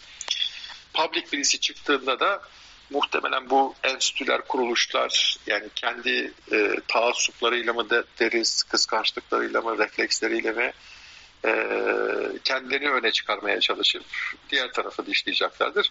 Ama ben sanki uzak gelecekte bir public halde de olacağını düşünüyorum. Yani nasıl olabilir? O da şu, bütün bu e, private blockchain'lere rağmen birileri ısrarla nasılsa maliyeti yok, nasılsa işte ne bileyim e, erişilebilirliği, veri tabanının zenginliği, tescil edilmiş hak sayısı itibariyle en büyük hale geldi ve en büyük olmak üzere deyip e, o public tarafta, public blockchain'de kendi haklarını tescil ettirdikleri zaman e, hukukta belki teknolojiyi ve işte popüler olanı yani tercihleri halkın tercihini veya girişimcilerin tercihlerini izleyip e, tek tek yargı yetkilerine yani işte e, jurisdiction'lar itibariyle Türkiye'de, Danimarka'da, Amerika'da neyse mahkemeler oradaki tescil bilgilerini de e, esas alır hale gelirlerse o zaman public olan da artık esas e, e, olan haline gelir gibi geliyor. Ama öncelikle evet ben de katılıyorum. Yani public yerine private blockchain'ler kullanılacak burada. Bir başka söz almak isteyen varsa memnuniyetle ben bakıyorum ama Deniz Bey ee, buyurun. Evet. Buyurun. Sizin e, söylediklerinize en başta söylediğinize hatırlıyorum. Ben, bence e, AI e, ne demiştiniz Türkçesi? Yapay zeka. E, yapay zeka. E, hakim veya e, karar verici mekanizma olmamasına e, etik değil. Ama e, şu an e, Hollanda'da ben bunu görüyorum. E, bazı mahkeme türlerinde e, kullanmaya geçilecek. Şu anda hazırlıklarını yapıyorlar. Niye? Orada zaten ne diyeyim e, aslında kurallar çok belli. E, aynı e, matematik gibi 2 artı 2 4 yani böylesi açık net sen kurala uyuyor musun uymuyor musun? Burada bunu AI karar verebilecek e, dedikleri orada da alanlarda çok özür denemek istiyorlar. Deniz Bey çok özür. Orada da olsa olsa şöyle olur biliyorsunuz bizde de ideal ideal süreçlerde yargılama süreçleri bazen iç içe geçer. Ee, ve e, bizim yargılama sistemi içerisinde Türkiye'de mesela yeni yeni şeyler çıktı. İşte ara buluculuk gibi uzlaştırma ceza tarafına uzlaştırma Orada mekanizması gibi mesela. Evet. evet. Batı'da daha önce de çok önceden vardı zaten. Biz onları izliyoruz da. Bir sene evvel geldi. Evet söylemeye çalıştığım şu. E, belki yapay zeka şöyle şeylerde kullanılabilir. Basit trafik cezalarında veya trafik suçlarında mesela kullanılabilir ama onun da mutlaka ve mutlaka e, denetime tabi olduğu bir yargılama süreci olacaktır diye düşünüyorum. Yani AI'nin verdiği karara ben yine de mahkemeye götürebileceğim diye düşünüyorum. Evet, haklısınız ama aynen dediğiniz gibi trafik kuralları gibi işte belli bir e, sınır aşılmış mı veya e, kurala yani mekanik olarak uyulmuş mu uyulmamış mı e, oradan size otomatikmen bir karar çıkacak ama siz iyi de benim bir etik sebebim vardı. Mesela ben orada 100 yere olan yerde 120 gittim ama arkamdan ambulans geliyordu. Mecbur ambulans engellememek için gaza bastım geçtim. O arada hız kontrolüne takılmışım. Diyorsanız siz onu yine yüksek mahkemeye götürebileceksiniz. Ama bu ne yapacak? Evet. Ee, e, kararların %80'ini belki %90'ını yine yapay zeka almış olacak. Evet. Ee, böyle böyle hukuka girmeye başlayacak. Çin'de evet. kullanılmaya başlanmış diye duydum. Ha, Çin Ama farklı. Ben orada da görüşümü söylemiştim. Çin belki bütün yargı sistemini bile yapay zekaya terk edebilir. Hani orası çünkü uygun öyle bir ortam ama ben yani Batı demokrasilerinde en azından böyle bir şeye izin verilmeyeceğini düşünüyorum. Yani hukuk nosyonu tümden değişir. Ee, bambaşka bir, yer, bir yere gideriz. Ama totaliter rejimlerde evet yani sadece baştaki şef şey olmamak kaydıyla e, sorgulanamamak kaydı, onun sorumsuzluk kaydı oluyor zaten. E, bütün konularda hani e, şeyi hürriyeti tahdit eden, sınırlayan konularda da aynı hakları ilgilendiren konularda da onlar yapay zekaya geçerlerse ben hiç şaşırmam. Ya Hollanda'da başlayacaklar denemelere. Dediğiniz gibi evet. ilk önce trafik kuralları veya öyle mekanik e, şeylerde başlayacaklar. Bir de hakimlere yardımcı olarak yani evet, e, evet. dijital yardım olarak başlayacak ilk başta. Ama aslında e, şöyle olacak, onu da söyleyeyim. E, bu konuda yazılar okudum. E, yapay zeka bir karar verecek. Diyecek ki işte şu şu şu şu, şu kurallardan dolayı benim gördüğüm, öngördüğüm karar bu. Ondan sonra hakimler bakacaklar. Doğru mu değil mi? Hakimler sizin dediğiniz gibi kontrol edip onu, onlar son o, o, karar Biz zaten olacak. mesela ikinci ve üçüncü oturumlarımızda çok üzerinde durmuştuk şeyi. Biz biz de yo yo estağfurullah hayır. Yani şeye tekrara girdiğiniz anlamda söylemiyorum. Ee, sadece öngörümüzün de aslında gerçekleştiğini ne, ne delil oldu diye söylüyorum. Ve orada bizim de görüşümüz ağırlık olarak şu, şu yöndeydi. Yani hakim yardımcısı olarak yapay zeka kullanılabilir. Benim de buna bir itirazım yok.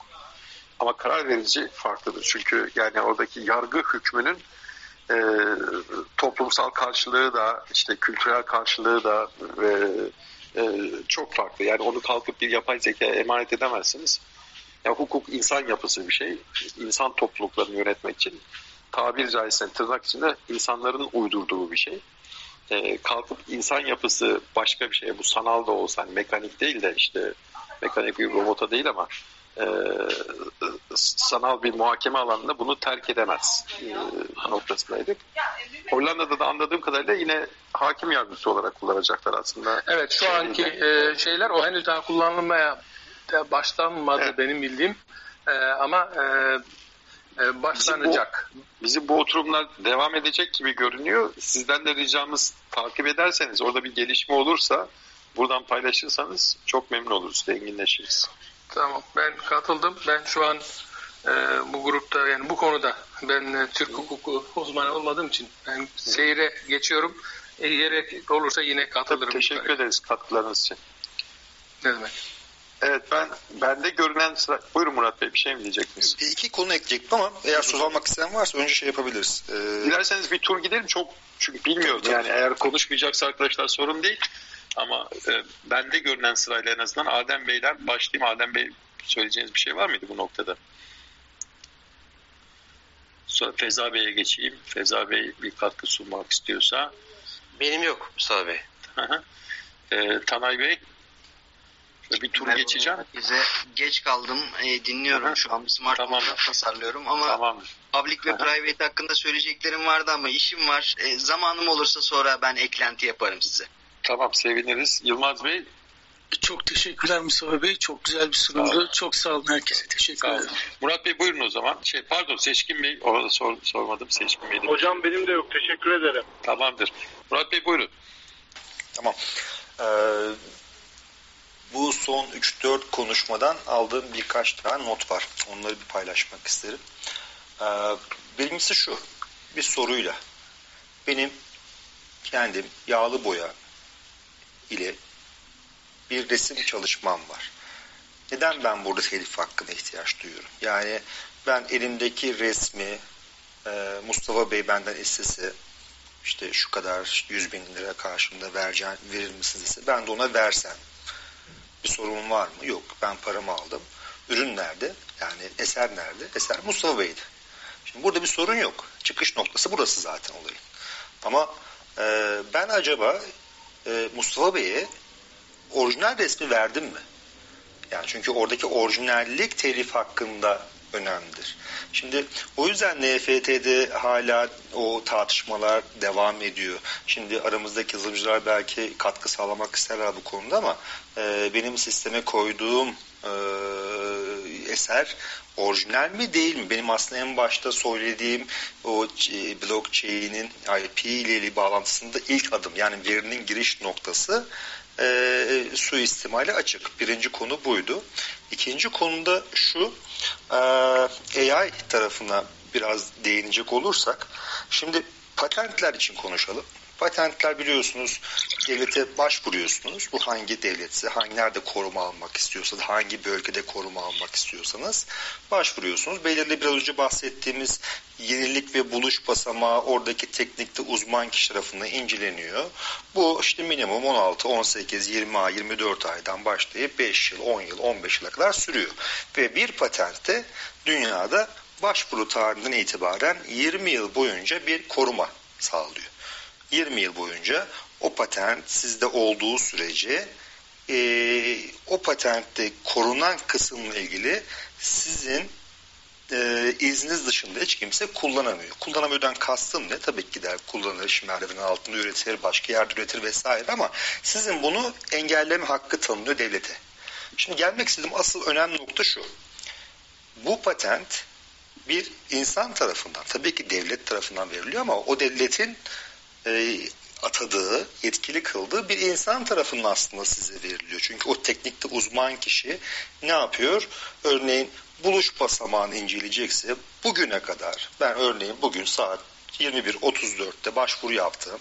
21.33 dahil olmak üzere geçmişe doğru 40 yıl, 50 yıl, 100 yıl, 200 yıl gidebileceği bütün kaynakları arıyor ve diyor ki Murat'ın, Murat İdal'ın başvurusunu ben aldım, inceledim ve bu konuda bu kriterleri, yenilik ve buluş basamağı kriterini sağladığını düşünüyorum diyerek bana bir hak tescil ediyor.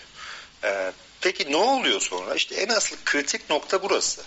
Bir başkası çıkıp, örneğin Mustafa Bey şunu diyebilir ki, ben Murat Bey'in aldığı patentin iptal edilmesi gerektiğini düşünüyorum. Hükümsüz kılınması gerektiğini düşünüyorum. Neden?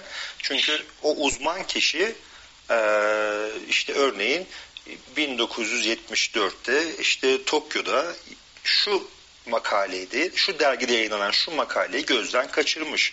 O makalede Murat Bey'in buluşundaki en önemli kısımlar birebir gösteriliyordu. Şimdi ne oldu? Beşeri bir hata ortaya çıktı burada. Hani uzman diyebilir ki, şunu diyebilir. Evet ben o makaleyi gördüm ama o makalenin Murat Bey'in buluşuyla e, o kriterleri sağlamaması için önemli olduğunu düşünmedim. O yüzden verdim diyebilir. İkinci ne diyebilir? Evet ben bunu görmedim diyebilir. Şimdi Mustafa Bey gider e, ilgili mahkemede yetkili mahkemede davasını açar. Der ki burada bir makale var. Bu makaleden dolayı Murat Bey'e verilen patentin iptal edilmesini talep ediyorum der. Veriler ortaya konulur. Ne oldu en sonunda? Murat İdal'ın aldığı patent hükümsüz kalmış oldu. Çünkü neden? Oradaki teknikte uzman kişi yani insan atlamış olabilir. Çünkü yani evet siz bir devlet size bir koruma veriyor ama bu koruma aksi ispat edilinceye kadar devam ediyor ve maksimum 20 yıl. Eğer siz derseniz ki hayır bu benim. Bu telif hakkı için de geçerli, e, markalar için de geçerli, tasarımlar için de geçerli ama patent daha anlaşılabilir olması için verdiğim örneklerden biri. Şimdi konu AI'ye geldiği zaman şunu mu denilecek? Yani AI burada şunu atlamış. Yani mümkün mü? AI'ın yani bütün verilerin onda olduğu bir veriyi düşünürsek atlaması mümkün mü? Değil. O zaman burada da bir önceki örnekte bahsettiğim verilerin giriş noktası yine e, önemli oluyor. Çünkü siz diyebilirsiniz bir uzman bunu gözden kaçırmış ve dolayısıyla aslında verilmemesi gereken bir patent verilmiş denilebilir. E, ama AI bunu gözden kaçırmış bilgisayar sisteminde çok olası olmayabilir. Dolayısıyla da ben yine AI'ın hem Mustafa Bey'in hem de diğer konuklarımız dediği gibi patenti verme konusunda aktif bir rol alacağını düşünmüyorum. Yardımcı bir rol alabilir. Peki ekleyeceğim bir diğer örnek de şu. Bundan sanırım yani son 10 sene içerisinde de belki 8 belki 9 sene önce şunu konuşuyorduk biz sektörde. Ya birileri AI'ye patent yazdırmış. Hani henüz bakın daha başvuru falan yok orada. Birileri yazdırmış işte e, İngiltere'de şu şunun üzerine çalışıyormuş vesaire. Aradan zaman geçti e, ve bir başvuru geldi. AI bir patent başvurusu yaptı. Yani yapay bir zeka, yapay zeka patent başvurusu yaptı. Biz tabii orada bu dediğim şey e, tahminen herhalde yani tam net rakam bilenler varsa düzelten 5-6 sene önceydi. E, hemen konuştuk. Ne olur, ne biter, kabul olur mu, olmaz mı? Şimdi biz bu gelen patent başvurusunu normal bir insan yapmış gibi inceleyelim mi? Yani yeni mi, buluş basamağı var mı, işte sanayi uygulanabilir kriteri sağlanıyor mu vesaire inceleyelim mi? Yoksa yani bu patentin sahibi kim? Yani bir kişi mi olacak? Değil. E ya yapay zeka. E, yapay zeka böyle bir hak tanınabilir mi? Bu konuşmalar başladı ve sonra başvuru nereye gitti? Bundan iki sene önceydi galiba başvuru e, reddoldu. Dendi ki burada e, AI bir mülkiyetin sahibi olamaz. Fikri mülkiyetin sahibi olamaz. Çünkü işte kanunlarda şöyle yazar. İşte bir kişidir der. AI bir kişi midir? Değildir. O yüzden olmaz denir. Ne oldu? Biz dedik ki acaba bu 7-8 senedir biz boşa mı konuştuk? Yani aslında olacağı buydu. En başta da buydu ama ne oldu derken hemen temyiz mahkemeleri devreye girdi. En son yanlış bilmiyorsam bir a, hatta araya bir tane daha bir mahkeme girdi ama geçen hafta da 10 gün önce Avustralya'da e, şey oldu, kabul oldu. AI bir yapay zekaya, bir yapay zeka bir patent başvuru sahibi olabilir dendi. Tabii bir de galiba Supreme Court'ta da onun benzeri bir şeye tekrar gitti. Şimdi ne, neden bahsediyorum? Yani en baştan beri bir 10 sene önce konuştuğumuz AI patent yazar mı noktası yani yazmış. Nasıl yazmış? E, tüm dünyadaki veri tabanları açık zaten. Patentin asıl önemli unsuru budur. Kamuya açıklanması karşılığında size bir hak verir devlet.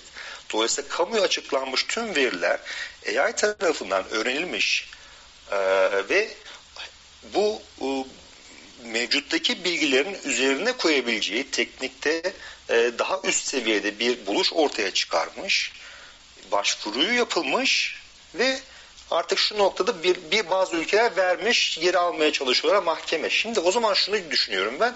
Demek ki biz bir beş sene sonra yani ya tamamen AI'yı fikri mülkiyetten tamam uzaklaşacak ya da daha olası olan şey AI da artık bir fikri ve sinayi mülkiyet hakkının sahibi olabilecek. E, bu açıdan baktığımız zaman belki biraz felsefi olacak ama hani e, sahibi olduğunuz, sahibi olabilecek kadar gelişmiş işte ise AI o zaman verebilecek kapasiteye de gelir. Çünkü zaten e, AI'nin programlanması bu yönde. Yani mevcutları bul, mevcutlardan farklı bir şey ortaya koy. Bunların e, işte sana verilen o veriler, datalarla inceleye başvuru yap. E, bu noktadaysa o zaman demek biz 10 sene sonra AI bir patent verme adımında da e, en azından e, regülasyon olarak kendisini yer verilebilir düşünmek çok uçarı olmayacak. Çünkü 10 sene önce düşünüyorduk. Çok uçarı bir düşünceydi. Ya AI bir şey yapar mı? Bir buluş yapar mı? diyorduk. Hani yapmayı bırakın. Yaptı. Hani siz onu tescil etmeseniz de yaptı. Anlatabiliyor muyum? Yani siz isterseniz devlet olarak diyebilirsiniz ki ben tanımıyorum bu kişiyi diyebilirsiniz. Ee, kanunlar çerçevesinde. Ama o yaptı. Yapmayı bırakın. Başvuruya gitti. Başvuruyu bırakın. Kabul oldu. Bu noktaya geldik. Patentler de böyle. E, telif hakkında zaten biliyorsunuz. Yani yapay zekanın programlaması, yapay zekanın bir müzik ortaya koyulması notalarla beraber. E, bu zaten gerçekleşen bir şey. E, hatta yani izleyenler takip eder. O çıkan e, eserin e, bir takım e, şeylerde e, konferanslarda dinletildi. İşte o AI'yı programlayan kişiyle sohbet edildi vesaire. Hani burada belki e, daha deneyimli kuşlar Mustafa Bey belki hani AI'ın yapay yani AI'ın bir e, mülkiyet hakkı sahibi olması e, mevcutta mümkün görünmüyor. Ama şunu biliyoruz biz yani Türkiye'de olduğunu bilmiyorum ama e, atıyorum miras hukukunda ben bütün mirasımı kedime köpeğime bağışlıyorum diyenler oldu. Hani orada hani e, kedi köpek bir yerde e, sahip olabiliyor ama patent girdiği zaman kedi de köpek de AI'de olmuyor. Hani bunu da birkaç örnek olarak şey yapmak istedim. E, sırlamak istedim. ya o noktada benim şöyle bir fikrim var. Hani biraz fütürizm yapalım yine. E, işin heyecanlı tarafı da o biraz. Şimdi biliyorsunuz e, hak ehliyeti ve fiil ehliyeti diye kategoriler var hukukta. E, ve işte hak ehliyeti kime aittir dendiğinde e, biz işte gerçek kişilere e, ve hatta şunu da söylüyoruz yani e, gerçek kişiler açısından bizim medeni e, hukuktaki düzenleme şu şekildedir. E, sağ ve tamam doğması kaydıyla anne karnındaki çocuğa da mesela miras payı itibariyle işte evet. hak şey yapılabilir. Yani doğmadan da hak ehliyetiniz olabiliyor. Ama fiil ehliyeti için bir şeyler gerekiyor. Fiil ehliyeti için e, gerçek kişilerde nedir? Bizim yine Türk Medeni Kanunu sisteminde e, işte reşit olmanız yani bir e, yaş itibariyle irşat olmanız, 18 yaşınızı doldurmanız gerekiyor ve mümeyyiz olmanız yani e, temiz kudretine haiz olmanız yani e, iyi kötüden ayırt edebilir olmanız gerekiyor. E, bu da yine karine kabul ediliyor. Yani hiç kimseyi bir teste tabi tutmuyorlar tabii. 18 yaşını dolduran herkese tamam sen mümeyyizsin diyorlar. Aksi eğer iddia edilirse yani birileri gidip birinin kısıtlanmasını isterse mahkeme kararıyla o zaman işin rengi değişebiliyor tabii. Şimdi bir e, hak ehliyeti ve fiil ehliyeti bizde şeyde var, gerçek kişilerde var bu tartışmasız. Yani bir vaka artık işte mevzu hukukta da pozitif hukukta da karşılığı var. Bir de kimde var? Tüzel kişilerde var. Yani tüzel kişiler nedir? Ee, işte e, gerçek kişilerin oluşturduğu ama e, tes, çoğu zaman da şeydir yani tescil anından itibaren o gerçek kişilerden bağımsız bir kişilik teşkil eder ve sanal bir kişiliktir aslında yani tüzel kişilik dediğimiz şey. E, ve e, hak edinebilir, borçlanabilir, ve fiil ehliyeti de vardır. Yani onu temsil eden kişiler, tüzel kişiyi temsil eden kişiler e, imza yetkilerine dayanarak, o temsil yetkilerine dayanarak tüzel kişiyi e, işte borç altına sokabilirler, hak sahibi yapabilirler. Şimdi bana öyle geliyor ki AI olayında da e, adına ne derler bilmiyorum. Günü gelince hepimiz beraber göreceğiz ama bir kişilik türü icat etmeleri gerekiyor. Orada da şu olabilir mesela dijital kişilik diyebilirler. Tüzel kişilik değil de dijital kişilik diyebilirler. Çünkü Murat Bey de belirttiği gibi e, sonuçta e, buluş yapabilir mi? Yapıyor zaten yani vaka oldu yapıyor. Yapmasaydı da ben kendi mantığım doğrultusunda şey diyeceğim. Evet yapabilir. Niye yapmasın ki? Yani bir yere kadar insan zekasını taklit edebiliyor. E, ama sonuçta bir program e, ve öğrenebilen bir şey e, varlık öyle söyleyelim. Ve, ve buluş pekala yapabilir. Faydalı modelde oluşturabilir. Müzik eseri de besteleyebilir. Hani ne kadar bizim damak tadımıza uyar, kulağımıza hoş gelir, işte gözümüzü okşar, bunları tartışabiliriz. Ama insanlarda dahil zevkler ve renkler tartışılmaz deniyor. Netice itibariyle e, şeyin yani yapay zekanın da her türlü fikri hakkı doğurabileceğini düşünüyorum. Ama bunun hukuk dünyasında tanınması yani e, bir, bir hak ehliyeti noktasına değerlendirdiğimiz zaman e, yapay zeka biz bir kişilik atfetmediğimiz müddetçe hak ve fiil ehliyeti tanımadığımız müddetçe onun hak sahibi olması mümkün değil. Yani e, dolayısıyla hani benim hep söylediğim şey o. insan türü zaten bencildir yani tırnak içine alarak söylüyorum. Hukuk insan için yaratılmıştır e, insanların insan topluluklarını yönetmek, düzenlemek için tırnak içinde uydurdukları bir disiplindir. E, böyle baktığınız zaman da bakın ihtiyaç hasıl olmuş. Ne yapmışlar? Yani gerçek kişilerle her işe girmeniz gerekmiyor. Hatta gerçek kişileri belki korumanız gerekiyor bazen. Ne yapmışlar? Bir tırnak içinde yine kullanıyorum. Maşa yaratmışlar, tüzel kişilik yaratmışlar. Günün birinde dijital kişilik adıyla da yapay zekaya bir e, kategori atfedilebilir. Ama şu an mesela nasıl tüzel kişilerde, tüzel kişiler itibariyle onları temsil edenler veya ortaklarının dolaylı ve sınırlı sorumlulukları varsa dijital kimlik atfedilen yapay zekaya da o gerçek kişi veya tüzel kişilerin sonuçta o e, şeyi software'i oluşturan, develop eden bir, bir şirket olabiliyor veya bir gerçek kişi oluyor veya gerçek kişileri bünyesinde çalıştıran bir şirket sonuçta çoğu zaman artık ticaretin ekonomik yaşamda şirketler aktif.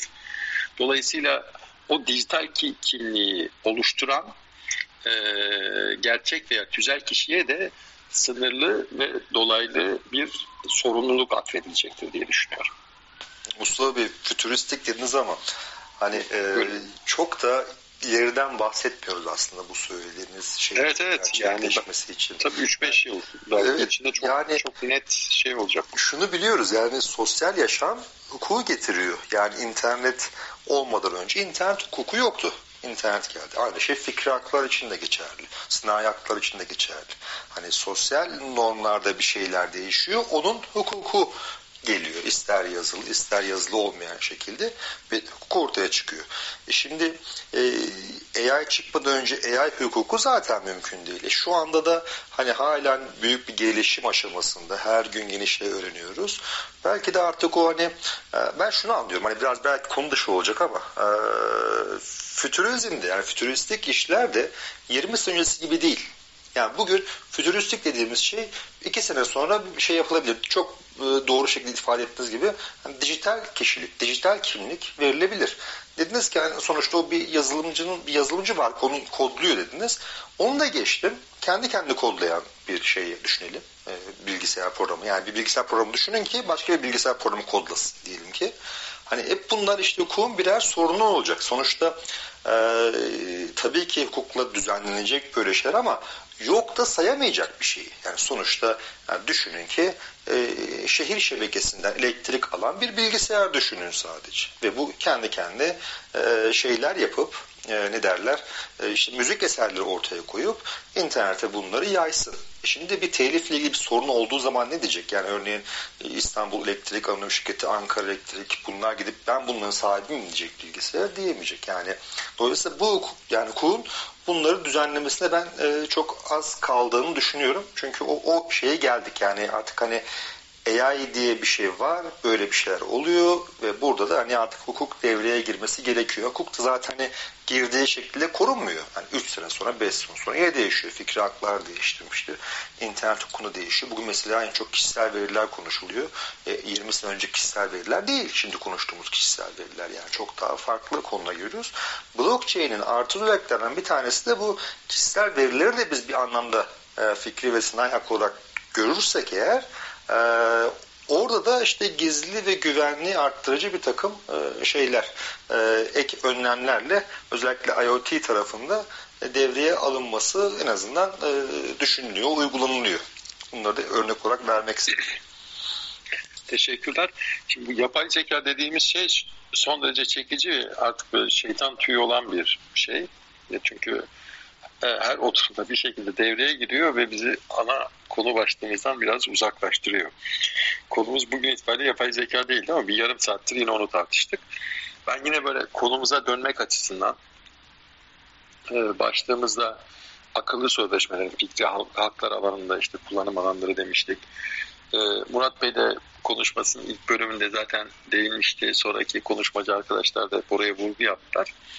Ee, bana öyle geliyor ki akıllı sözleşmeler hem fikri hakların tescil süreçlerinde kullanılacak ama belki hayatımızda e, en fazla fark yaratacak, e, değişim getirecek yönü fikri haklara ilişkin kullanım haklarının izlenmesi ve uygulanmasında göreceğiz. Yani neyi kastediyorum? Şunu kastediyorum. Yani diyelim ki bir genç insan e, bir beste yaptı mesela diyelim bu beste sevildi ama bu arada kendisi de public veya private blockchain üzerinde bir şekilde tescil etti bu telif hakkını. Ee, bizde şu an mesela klasik düzende ne var? Şu an Türkiye için söylüyorum. İşte MESAM bir, bir e, sanatçılar birliği daha vardı ama şu an aklıma gelmiyor. E, bu tür meslek kuruluşları var. Bu fikri hakları e, takip edip işte kendisi de bildiğim kadarıyla belli giderleri düştükten sonra belli bir payı e, hak sahiplerine ve onun, onların varislerine işte ödüyorlar. E, akıllı sözleşmeler devreye girdiği zaman o gencecik arkadaş hemen şeyi tescil ettirdikten sonra ve bu kullanılır hale geldikten sonra ve internet ortamında bir şekilde zaten siz haberdar oluyorsunuz buradan bir akıllı sözleşmeyle e, kim nerede ne kadar kullan, kullandıysa o kullanım bedelinin e, e, karşılığı olan ücreti ücretin kendi hesabına geçmesi söz konusu olacak. Bu da bence çok heyecan verici bir şey. Yani şöyle düşünün, biraz daha böyle çarpıcı anlatmaya çalışayım. Gencin biri işte bu pazartesi günü bir beste yaptı. Bugün blockchain tabanlı bir akıllı sözleşmeyle bunu tescil etmiş olsaydı e, bugün e, salı, salı günü işte saat 21.53 itibariyle banka hesabının bakiyesinin işte değişmekte olduğunu, e, önce bir 130 lira, sonra 250 lira, sonra 1500 lira falan olduğunu falan görecekti. Ve burada da yine o hakkın takibi, e, işte onun için yapılması, katlanılması gereken giderlere falan da gerek e, olmayacaktı.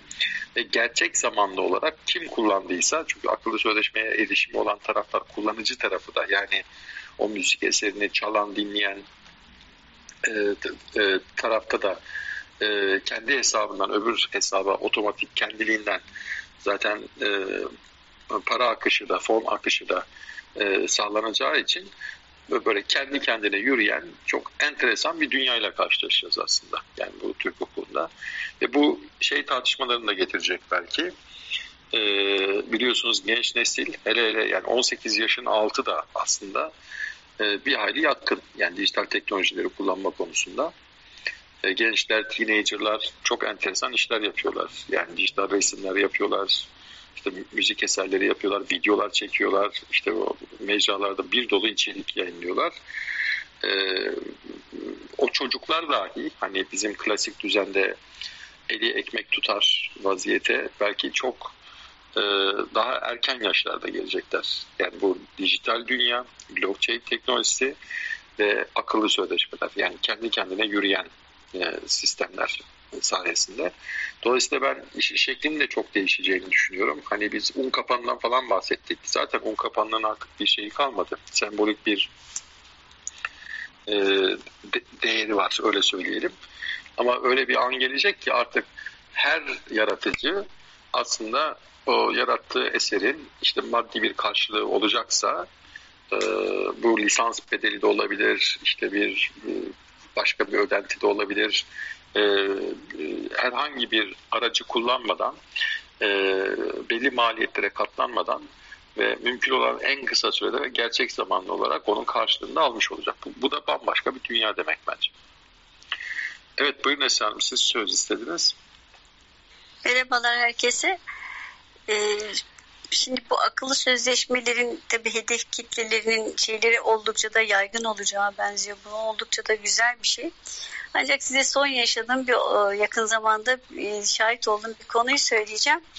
Oradan bu kitlelere nasıl hitap edeceğini ben çok merak ediyorum. Sanatçı bir dostumuz var. Çok da güzel besteler yapıyor kendisine ait. Ancak Buna tescil ettiremiyor. Çünkü çok maliyetli. Abla diyor bir noter bile e, dünyanın parasıdır. Şu anda da zaten biliyorsunuz müzisyenler de oldukça zor durumda.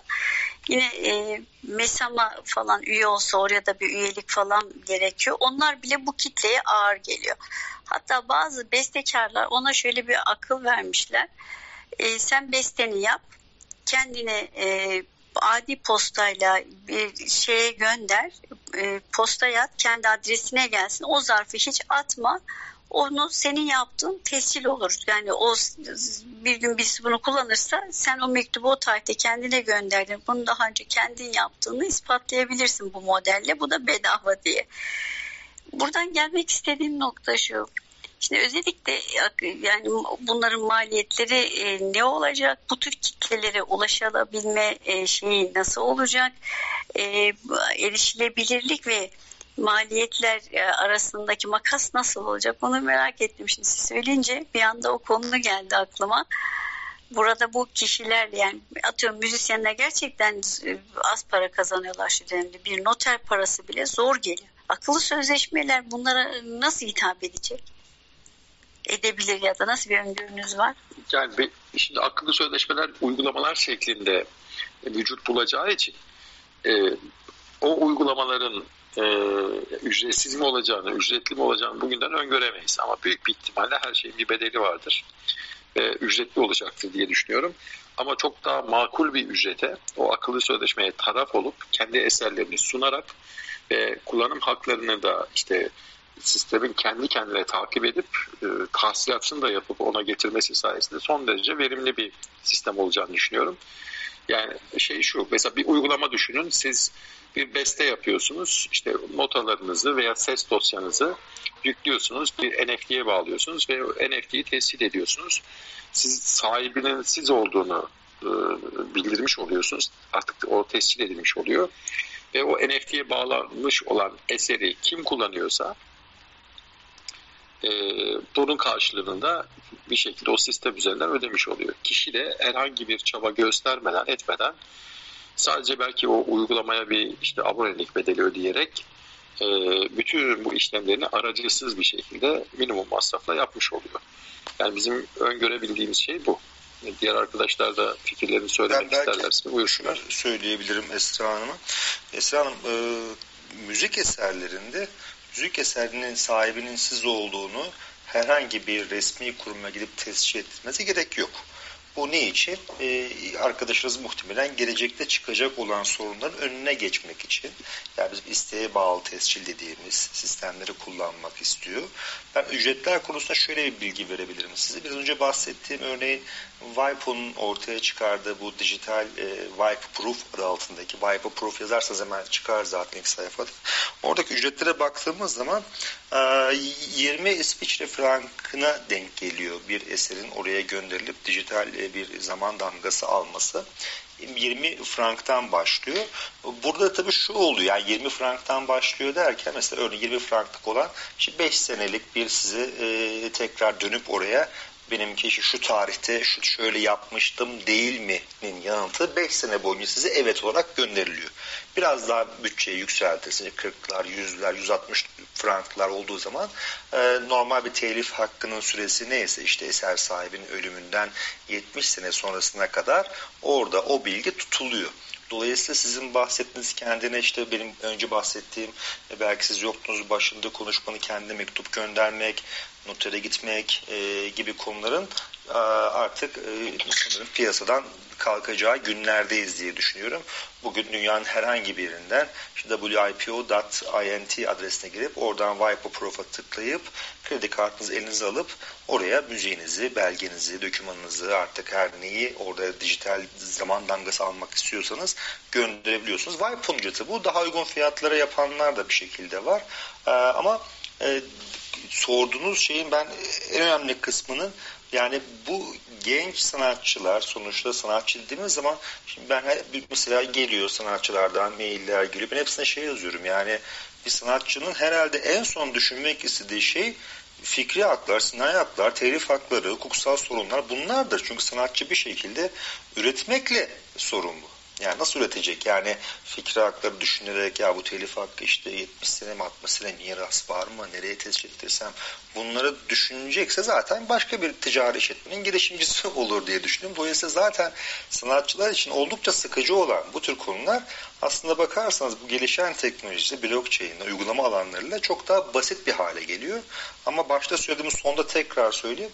Hani bunlar e, tescil edilmesi zorunlu olan şeyle eserler değillerdir. E, isteğe bağlı tescillerde. Türkiye'de de Kültür ve Turizm Bakanlığı sitesine girerseniz orada bu konu hakkında detaylı bilgileri de bulabilirsiniz. Ee, ama evet yani dediğiniz şey ve Mustafa Bey'in de konuyu açarken söylediği şey yani bugün genç bir arkadaş. Genç de olması şart değil bu arada. Yani ben 65 senedir elime saz alıp e, bir şeyler kaydetmek istiyorum işte kaydettim diyen kişi de bu işten e, bir şekilde para kazanabiliyor artık. E, Spotify'a yükledi, YouTube olur, başka bir şey olur yani Tidal olur vesaire.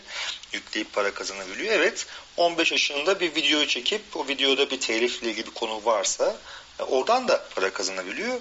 Açıkçası e, geçmişte çok daha zordu bunlardan para kazanmak. Şimdi bir takım adımlar atılarak e, geçmiştekinden çok daha fazla e, kazanılabiliyor. İşin sanatın niteliğine hiç girmeyeceğim Mustafa Hocam. Konu iyice dağılmasın diye. Evet, Ama, evet. evet. Ben de bir, buyurun, bir, buyurun. Önder Bey de söz istedi. Buyurun Önder Bey. Ya biz vaktiyle MSG'nin otomasyonunu yapmıştık. Yazılım şirketim vardı benim. Ee, bu müzik eseri sahiplerinin haklarını devlet adına devletin verdiği yetkiyle daha doğrusu MSG ve MESAM koruyor. Bunlar üreticilerin haklarını koruyorlar. Diğerleri de işte Miyor bir yorumcuların, işte e, yapımcıların MÜYAP falan gibi farklı organizasyonları var ama bunların hepsi devlet tarafından yetkilendirilmiş yerler. MSG ve MESAM eserin işte yazan, aranje eden ve bestesini yapan üç tane şeyin, rolün haklarını koruyor. Aynı zamanda onlar adına tahsilat yetkisine sahip. Çünkü siz bir eseri çaldığınızda televizyonda, radyoda, herhangi bir yerde e, oradan bir e, eser sahibine bir hak doğuyor. Bunu herkes gidip böyle tek tek tahsil etmesin diye bu organizasyonlar üzerinden yapılıyor bu. E, siz şey de olsanız işte Sony işte atıyorum Rihanna'nın Türkiye'deki haklarını takip eden Sony ise eğer Türkiye'de o da gidip bu meslek birlikleri üstünden tahsilat yapıyor. Bu meslek birlikleri de yayıncı kuruluşlardan her neyse organizasyon dijital tarafa nasıl yansıdı onu bilmiyorum. Ee, oradan e, şey listelerini istiyorlar. Ne denir? E, zaten artık dijital yayın yapıldığı için herkes şey listesine hakim. Diyor ki ben geçen ay işte Sezen Aksu'nun şu şarkısını ne bileyim işte Gülben Ergen'in bu şarkısını çaldım diye bir liste veriyor. Bu listeden e, meslek birlikleri her kişi için alınan paradan ilgili miktarı bölüp onlara veriyor. Yani bir kontrat yönetimi var zaten bunların kendi elinde. Sadece orası blockchain'le değil. blockchain'lendiğinde bu dediğimiz smart kontrata tak diye geçebilir gibi bir e, mekanizma çalışıyor diye söyleyeyim size. Başka sorunuz varsa bununla ilgili onları da anlatabilirim. Daha uzatmayayım, teknik detaya girmeyeyim ama e, oradaki şey öyle korunuyor. E, hak. Teşekkür ederiz. Teşekkürler. Evet arkadaşlar biz mümkün mertebe 10'da kapatmak istiyoruz odamızı. Bize yöneltilen tek eleştiri buydu. Uzun sürüyor diye e, bazı dostlardan. E, bugün de açtık. 4 dakika açtık. Eğer son bir söz katkı sunmak isteyen bir arkadaşımız yoksa odayı kapatacağız. E, akıllı sözleşmeler oturumlarımız devam edecek. E, bu konuya ilgi duyan e, dinleyici arkadaşlar da Yaşayan Hukuk Derneği'ni takip ederlerse en azından uygulama üzerinden e, bir şey öğrenmeleri söz konusu olur. E, çünkü biz hakikaten her oturumda üstüne koyarak geliyoruz. E, ben her bir oturumda daha fazla keyif alıyorum, daha fazla şey e, e, öğreniyorum. Ee, önümüzdeki haftanın oturum konusunu da benim önerim eğer başka bir öneri yoksa arkadaşlar e, akıllı sözleşmelerin kitle fonlamasında kullanılması olsun diyorum. Daha iyi önerisi olan varsa konuşsun, söylesin fikrini. Yoksa ben başta o şekilde belirleyeceğim önümüzdeki hafta için. Feza Bey siz bir şey mi diyeceksiniz? Ya bir konu aklıma gelmişti de bu e, akıllı sözleşmelerle ilgili. Şimdi e, iş hayatında iş e, çalışma sözleşmelerinde akıllı sözleşmeleri konuşabilir miyiz? İki niye bu aklıma geldi? Biliyorsunuz artık pandemide aşısızların pandemisi olunca işçiye de test yapılsın bir aşısı olmayanlara gibi dinamik bir yönetim gündeme geliyor. İş sözleşmelerinin o statikliği de belki ortadan kalkıyor. Burada sanki zamanı mıdır? Bir de Çalışma Bakanlığı bir yazı yayınladı biliyorsunuz ayın ikisi itibariyle. E, iş dünyasında da hem de, de iş, aşısızlara bilgili, bildirim yapın hem de aşısızların hastalığı halinde iş ve sosyal güvenlik hukuku açısından olabileceklerin kişilere bildirimi yapılsın diye bir tebligattan bahsetti, bir tebliğden bahsetti. Buna baktığımızda aslında sözleşmeyle yasal yükümlülükleri meç ve dinamik çalıştığı bir ihtiyaç mı doğuyor sorusu aklıma gelmişti. Siz başka bir konularınız var mı deyince sorayım istedim. Yok biz şeyi yani e, özellikle isteyen biri olmadığı zaman kitle fonlaması konusu şeyin akıllı sözleşmelerin e, bir hayli kullanılabileceği bir alan. Tabii, Bunu her doğru. zaman tartışabiliriz ama dediğiniz gibi şey daha güncel. Hizmet sözleşmelerinde e, kullanılması yani şey mesela hoş bir u, u, e, bir durum olsa gerek bilmiyorum. Yani daha doğrusu benim mesela Türkiye'deki yöneticilere sürekli eleştirim şudur, çalışanlara geri bildirim vermiyorlar. Yani performans değerlendirme görüşmelerinde falan da. Hatta ben de kişisel olarak biraz şey bulunuyorum, biraz künt bulunuyorum o konularda. Yani fikrimi söylüyorum. Ee, ben mesela şeyi çok hoş olurdu herhalde. Bir mobil uygulama, o akıllı sözleşmeye tarafsınız siz. Yani hizmet hakkınızı onun üzerinden kuruyorsunuz zaten. Ve bir şey yapıyorsunuz, bir hareket yapıyorsunuz yani bu işe geç gelmede olabilir, güzel bir şey de olabilir, işte yüksek performansla gösteriyor olabilirsiniz falan.